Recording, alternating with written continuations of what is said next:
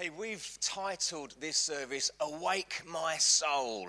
And it's a really weird phrase, kind of deep, if you will, because we all understand, I think, this word soul. It's that inner part of you. It's that part that really comes alive when you hear that song that moves you and gives you the goosey bumps. It's, it's that inner part of you. It's not your body being moved, it's the inner part of you being moved. It's that part of you that moves when you hear a sad story and you feel someone else's pain. It's that inner part of you. It's that, that part of you that gets really, really excited when there's, a, when there's a fresh hope on the horizon and something good is about to happen. You come alive. There's something on the inside of you it's your soul. I like to wrap it up like this it's your mind, your will, and your emotions. They're the things that combine together that actually cause your body to function and make decisions and create habits which actually produce life. But it starts on the inside. And I appreciate that's quite deep for Christmas. But I think it's time we got deep because it's life changing. You know, at Christmas, we obviously celebrate the birth of Jesus. That's the whole point. And I love it because it's the time of year when we all get presents. I love birthdays, particularly love my birthday. I love birthdays because someone gets presents. But at Christmas, we all get presents. And it's to mark this idea that God gave his best gift to us at this time, and it's in Jesus. And I hope that this year we can look at it slightly differently. That it's not just a baby in a manger that's ah and sweet, but it's actually life changing and powerful. You know, Jesus comes and he's, he's empowered to make a difference in our world. And what I love about him is that he breaks open our thought processes. We can see possibilities in living with Jesus that we won't find anywhere else. Have a look at this passage with me in 1 Corinthians chapter 2 and verse 9. However, as it is written, what no eye has seen, what no ear has heard, and what no human mind has conceived, the things God has prepared for those who love him. Can you see this element of outrageous? You know, we can't even think how good it's going to be. You might have great thoughts about what your life might look like, but when you get God in the middle of it, He says, You can't even think how good it's going to be when I unpack what I've got for you. There's this element of outrageous, and it's wrapped up in this gift of Jesus. So if we believe in heaven, and I believe that the vast majority of people do believe in heaven, we surely then believe in the God of heaven. But do you know what the God of heaven says about you? You know, he's so into you. And I want you to grab a hold of that as you hear this message today. Let me read you this passage in Psalms 139 and verses 13 and 14. It says this For you created my inmost being, you knit me together in my mother's womb. I praise you because I am fearfully and wonderfully made. Your works are wonderful. I know it full well. Here's the reality God made you brilliant. You know, I, I, love this idea of God made you fearfully. It's like He's taking time over you. You're in the womb and He's, he's putting great things in you. I, I just love this picture of, of God making someone and going, hey, hey, Jesus, come and look at this one. I've made an absolute belter here. Look at this. This, this person's going to be awesome. This person's going to run like the wind. I'm going to put in them the ability to sprint and they're going to love it and come alive when they use their gift. And then there's this other one, Jesus, look at this other one. There's this other one. and, and they're going to be gifted in the medicine world. They're going to understand chemicals and how they work in the body, and they're going to have the gift to be able to bring healing to someone through medicine. They're going to thrive in it and become known for it. They're going to be brilliant. God gets excited as He puts stuff in the inside of me and the inside of you. There's another one, Jesus. Look at this one. This one's going to be able to teach. I've given them the gift of communication, and they're going to unpack things to people, and it's going to make them go, Oh, I understand it now because you told me. And I put that in that person right from the beginning. Here we are, all brilliant and all different. But there's something that comes against us. There's the pressures we live under in these. And what's that pressure doing? It's coming in on us and pushing down that inner person in us, and it's putting pressure on it and making it smaller and smaller and smaller. And here's the sad thing under that pressure, so many people break. And when we break, what do we do? We go into protection mode we close up a little bit, we close down just because it's best for us to keep ourselves to ourselves. And in it all, what is happening? We're losing the very person God created us to be, the one that He was excited about as He created us in the womb. And those gifts and those hopes and those dreams He put in us are all there. And the pressure's coming in and squashing the life out of us. And in it all, I think there's somewhere a deep longing just to be ourselves. Maybe you experienced that. Maybe in a pause of a deep moment like this, you can think, wow, do you know what? When I think of the pressures in my life, am I who I really want to be? Am I living the life I really hope for? Am I flourishing? Am I happy? And I hope the answer is yes, but I think for many people the answer is no. Why do we want to be like that? Why do we want to let ourselves out? Shall I tell you why? Because God made us that way. He puts something special on the inside of you, and when it keeps getting squashed down, it's frustrating, and people become disappointed and disillusioned. But I want to say this enter Jesus. And here's where life gets exciting.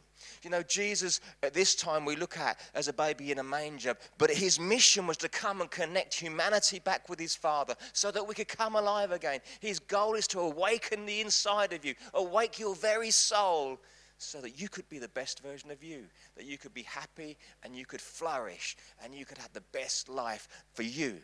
Look at this. This is Jesus' mandate in Luke chapter 4 and verses 18 and 19. The Spirit of the Lord is on me because he's anointed me to proclaim good news to the poor. He sent me to proclaim freedom to the prisoners and recovery of sight to the blind, to set the oppressed free, and to proclaim the year of the Lord's favor. Here is Jesus' mandate Jesus' mandate is to step into people's lives who are struggling and get the bonds off them, the pressure off them, set them free. Why? So you can be the best version of you you were supposed to be when God created you. That's Jesus' mandate. He's empowered from heaven to come and make your world better, allow you to be you, awaken up to the best version of yourself. And we see stories of this in God's Word, in the Bible and there's this man called Zacchaeus. And Zacchaeus was a tax collector. In fact, he was a chief tax collector. He was very successful. And it doesn't say this particularly in the Bible, but you can read between the lines and maybe imagine how it might have been. Zacchaeus would have gone on years of training training in his accountancy, training in his numbers, training in tax law, and all these things. And during that time, there is no question he would have studied with his peers, other people looking to do the same job. They would have been mentored by people who had done it before them. And this is what happened. He became greedy. He became super successful and he became super wealthy. Why? Because he overtaxed people. He developed this wealthy life by making other people poor, and they hated him. But I wonder where that all started. Did it start, I wonder, in the classroom, listening to someone who'd already done it? Did it start with the peers saying, Oh, I tell you what, we could make a great life for ourselves here? And put in that environment, the pressure to conform came on Zacchaeus. Was that who he was supposed to be? But there was this time where Jesus was walking through the town where Zacchaeus lived. And Zacchaeus was keen to see Jesus. And I wonder why. This guy who's super wealthy, super successful, got the trappings the world can offer, is desperate to see Jesus. That suggests to me there was something on the inside of him that just wondered is there something more than this? And he climbs a tree so that he could see Jesus amongst the crowd. And Jesus comes up to him and he stops and he looks at Zacchaeus and said, Zacchaeus, could I have a meal with you? In a world of a man like me. So Jesus had a meal with Zacchaeus, one meal. And in that meal, he didn't judge Zacchaeus, he didn't tell him off, he didn't wag the finger at him. He encouraged him. He pressed the buttons in his world that caused the very inside of the man to come alive. He awoken his soul, in effect. And I want to show you the result of that. One encounter with Jesus changed a man's world. Look at this Luke chapter 9 and verse 8. But Zacchaeus stood up and said to the Lord, Look, Lord, here and now I give half my possessions to the poor. And if I have cheated anybody out of anything, I will pay back four times that amount. Can you see it? Here's this man full of greed. Here's this man full of wealth. Here's this man who is hated by everything. And yet he encounters the one who is empowered by heaven to break the chains off of him and let him be who he's always supposed to be. And what's the result? He cares for the poor. I'm going to give half my possessions to the poor. Inside him was this man who cared, but it had got pressured in and died. And Jesus brought it back to life.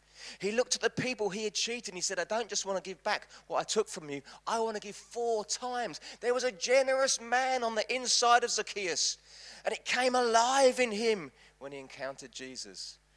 I believe maybe in one encounter with Jesus, he went from a zero to a hero. From the guy that everyone hated to the guy that everyone loved.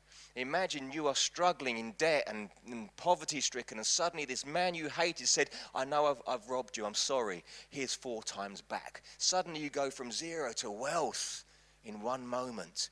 Now everyone loves Zacchaeus. Can you see it? There's this encounter, not with this baby in a manger, but with this man who was empowered from heaven to bring freedom to people's lives. Even the cheat, even the robber, even the guy who seems horrible. He sees what's on the inside of them, and there was goodness there. And he woke it up in a conversation and changed his world. Can you see it? And I think at this time, my hope is could we look at ourselves? What have we become? What pressures are we under in this world that maybe is just preventing us, either entirely or a little bit, from being the very person God created us to be? And here's this thing when we start behaving as the person God created us to be, do you know what it does? It brings us inner peace that you can't find anywhere else. It brings us a hope that you can't find anywhere else. And as we encounter and walk with Jesus, it gives us a hope for eternity that you can't find anywhere else. You see, Jesus is empowered from heaven to break us out of the figurative chains that have got on us. You know, the chains of hurt, the chains of depression, the chains of sickness, the, the chains of poverty, the chains of broken relationships that have squashed us and pushed us in. And Jesus says, Come to me because I've been empowered by heaven to set you free and let that person you were always supposed to be come alive, awaken your very soul, which will cause you to have a different outcome in your life. So here's my question Is this Christmas the time you have an encounter with Jesus? Is this Christmas the time where you drop your guard and say, okay, I've been through a lot. I'm willing to see it different. Jesus, could I have a meal with you? I hear about this Zacchaeus. And I want to encourage you because the Bible said Jesus is the same yesterday, today, and forever. And so the stories we read in the Bible could very well be the stories that happen to us right now because it's the same Jesus.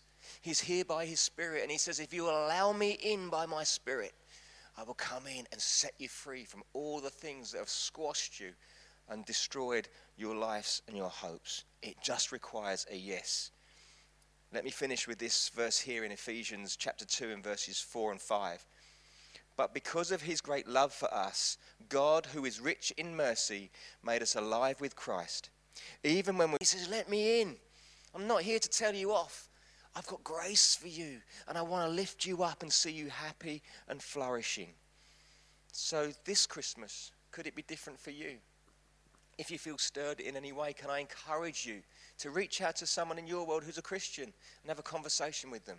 Could I encourage you to pray a prayer and say, Lord, you're welcome here. I need to encounter you?